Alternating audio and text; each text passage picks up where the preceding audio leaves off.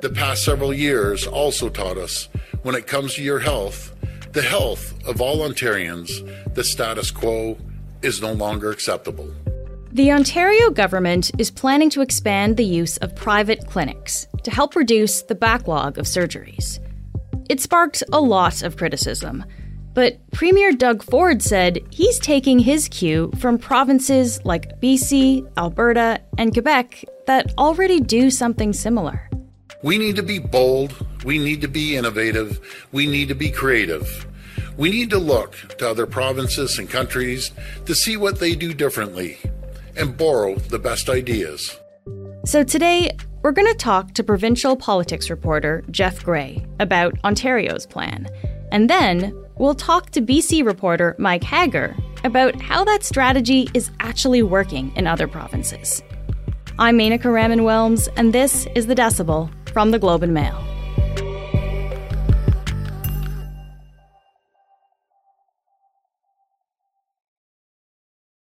Jeff, thanks so much for joining me again. Thanks for having me. So, what are the basic details of Doug Ford's plan? So, the plan, as he announced just the other day, uh, they describe it as having three steps. As a starter, the idea is to move more cataracts eye surgeries into private clinics. Mm. 14,000 more surgeries will go uh, there to try and clear the uh, backlog that has been made worse by uh, COVID 19. Hmm. There's 200,000 people waiting for various procedures, uh, outpatient procedures like these, I think. It's a lot of people. Um, yeah. It's a lot of people. Uh, as a second phase, they're going to uh, expand more cataracts and they're going to do uh, expand uh, the number of uh, diagnostic procedures that you get in these places. So, more colonoscopies and that kind of thing. MRIs, CT scans. MRIs, kind of yeah. And then the third phase, which they need to change legislation to accomplish, will see them move more complicated surgery and open more uh, of these clinics uh, potentially, or allow uh, existing ones to expand. And that'll be for hips and knees and some foot surgeries. And so, why focus on these kind of procedures then?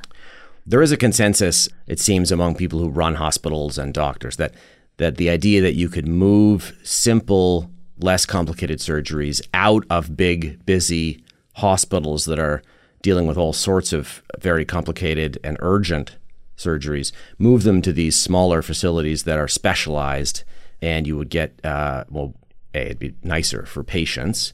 Uh, B, your these facilities get better at doing these things and do them more quickly. So these clinics would still be billing OHIP, Ontario Health Insurance Plan, uh, but they're not publicly funded. So it, can can we just make sure we get, I guess, kind of clear that they're not on the front end, they're not getting public money, but patients are not paying for these procedures. Right, right. No, no. These would be um, standalone facilities that when they do a surgery, they they send the bill to to OHIP. And is that something that we already see in the province now? Yes, we have. We've always had this. There's a bunch of different little. Uh, institutions and, and rules and, and regimes that have been set up. Uh, we have we have private hospitals in Ontario um, barely any of them. Only one of them does the kind of surgery that we're talking about now, outpatient surgery, and it's existed since before public uh, health care came into being. Your family doctor is not an agent of the state at a public uh, institution. It's a private sector entity, basically, when you go see your family doctor, most for most people. And we have these things called IHFs, uh, independent health facilities, and there's 900 of those uh, which sounds like a lot. Most of them are small. Most of them do diagnostics, and uh, only 10 uh, are in the business of doing anything remotely related to what we're talking about surgeries. And most of those uh, do plastic surgery. Okay. All right. So let's get, I guess, to the, the, the, reason behind these these changes here.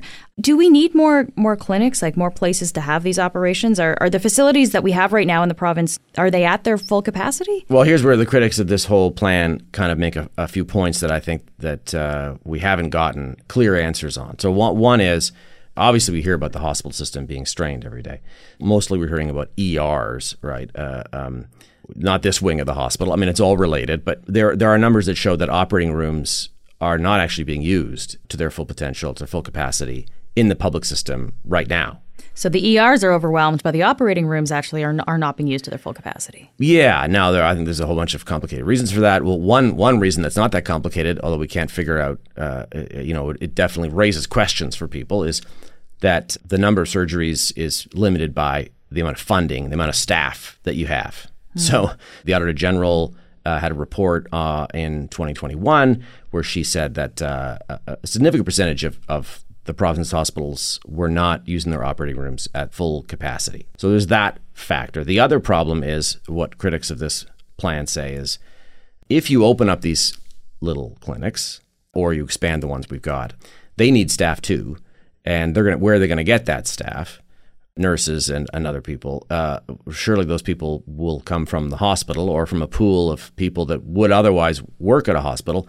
And all we hear about every day is how the hospital system is strained because it doesn't have enough staff. Right. Yeah. Why create these new clinics if if the spaces we have right now aren't aren't being able to run at full capacity? Wouldn't it make more sense to to utilize those better? Yeah, no one's really answered that question. I think there there's a couple of arguments where people for instance, hospitals need to handle a whole bunch of very urgent and complicated surgeries and need to have a whole bunch of staff on hand the little clinics don't need to have all those people. So that brings your costs down. The number of staff, the type of staff you need, all, all those things are different. Where people get concerned is, well, hold it a minute now. If these clinics are private companies that are trying to make money, they'll be taking staff away from the public system.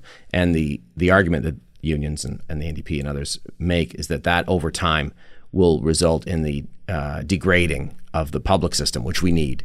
Now, the government has said oh, these new clinics, uh, they will have to produce staffing plans that would presumably show how they will staff their clinics without harming the public system.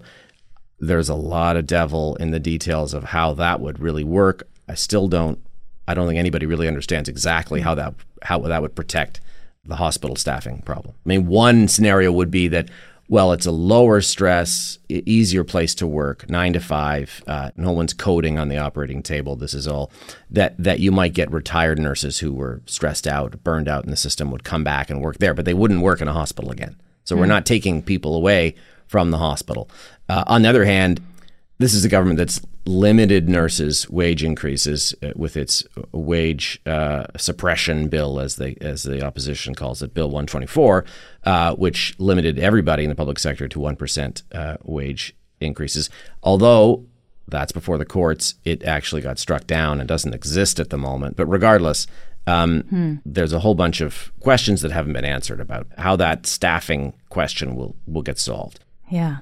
Uh, I've also heard a lot about upselling at for profit clinics.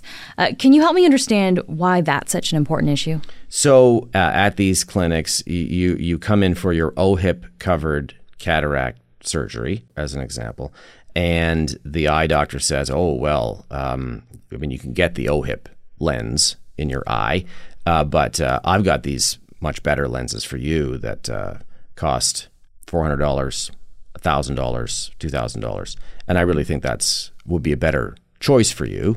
Uh, you should think about. Um, and when they pay out of pocket, that would go to the clinic. Then is that yeah, right? Oh yeah, for the fancy lenses. Yes, mm-hmm. yeah. So and this has been raised over and over again. Uh, the government's response is basically, um, well, look, this is how it works. Um, the other inconvenient fact about that for critics of these clinics um, is that that actually happens in hospitals um, I was just going to ask, like, don't wouldn't you get that option you're, at a hospital? You're already too? free to pay more. Um, we have uh, the option of getting private rooms. Uh, you're, you know, many people would have insurance that would cover that, but you could also pay for that. You know, uh, this idea that upselling is unique to private clinics, um, whether or not it's a problem, how is it regulated, all that stuff. Uh, these are not new problems. How is it different doing this in a in a private for profit clinic? Well, um, I think their argument would be uh, look, we're going to have more private clinics, and they have more incentive to do this. Uh, the idea is that private clinics will make their money on the add ons, on the up, upselling. The, and they have shareholders and they have a bottom line that they uh, need to attend to. And so the argument will be that this will happen more. Um, as the Auditor General has pointed out in a report recently, that uh, there are way more concerns about this kind of thing uh, happening in private clinics. Uh, and uh, the report also points out that the uh, you know enforcement, uh, keeping track of this, uh, the government is, is, has not been doing that. Jeff, thank you so much for taking the time to talk to me today. Thanks, Menaka. After the break, Globe reporter Mike Hager tells us why BC is moving away from private healthcare after giving it a try.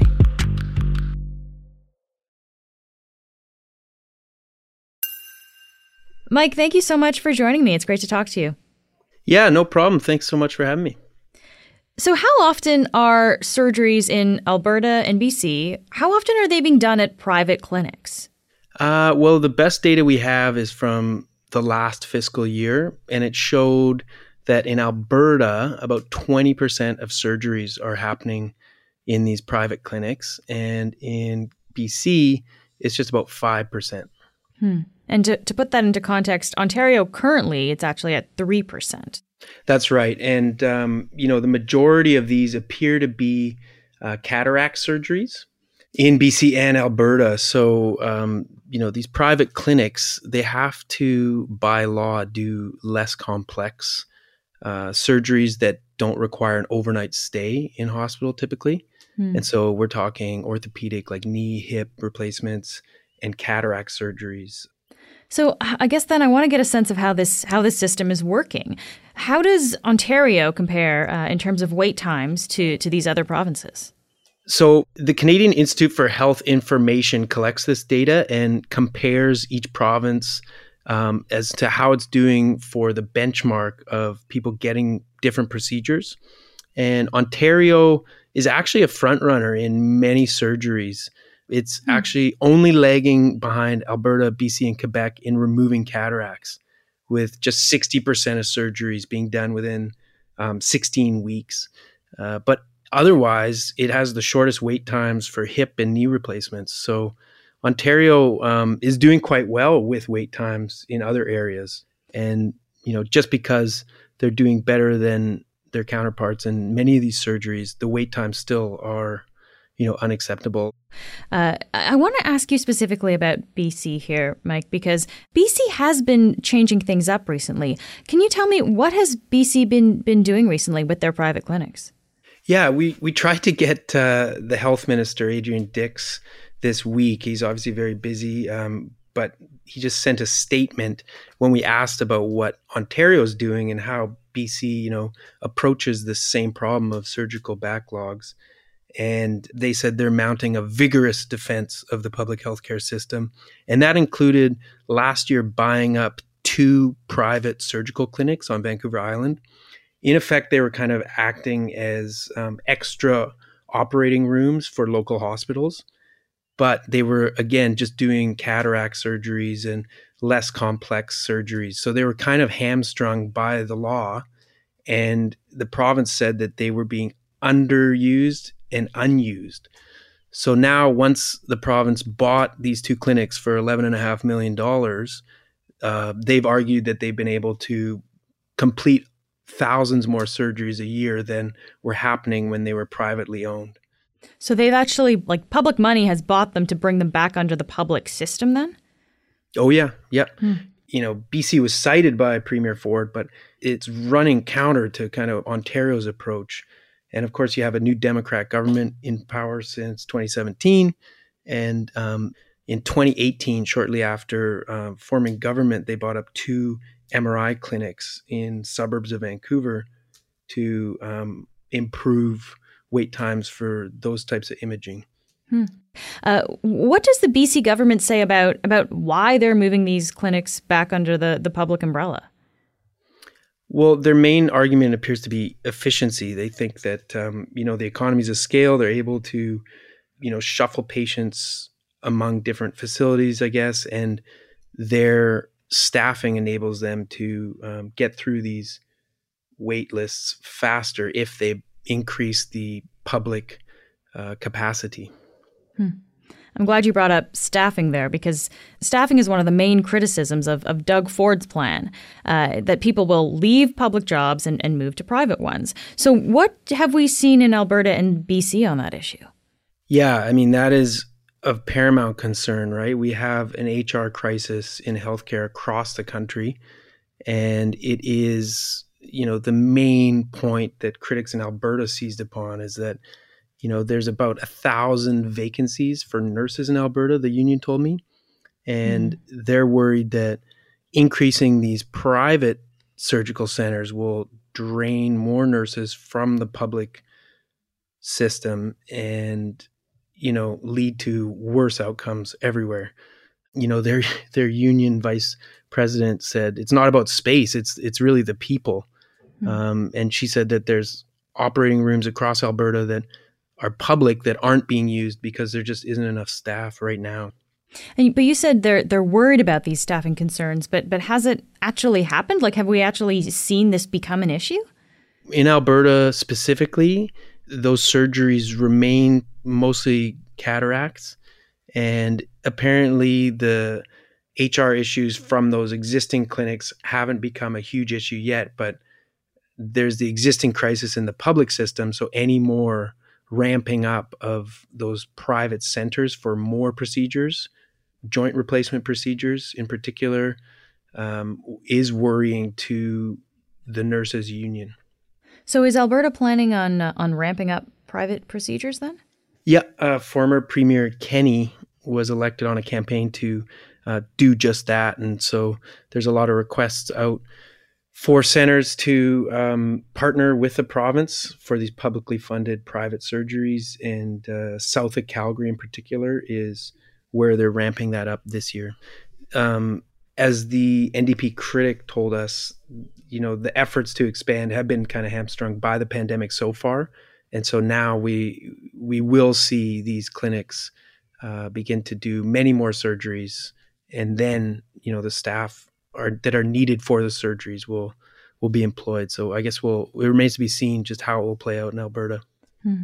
And what about in BC, Mike? Have have we seen the similar kind of staffing worries in BC? Across the board, there's understaffing.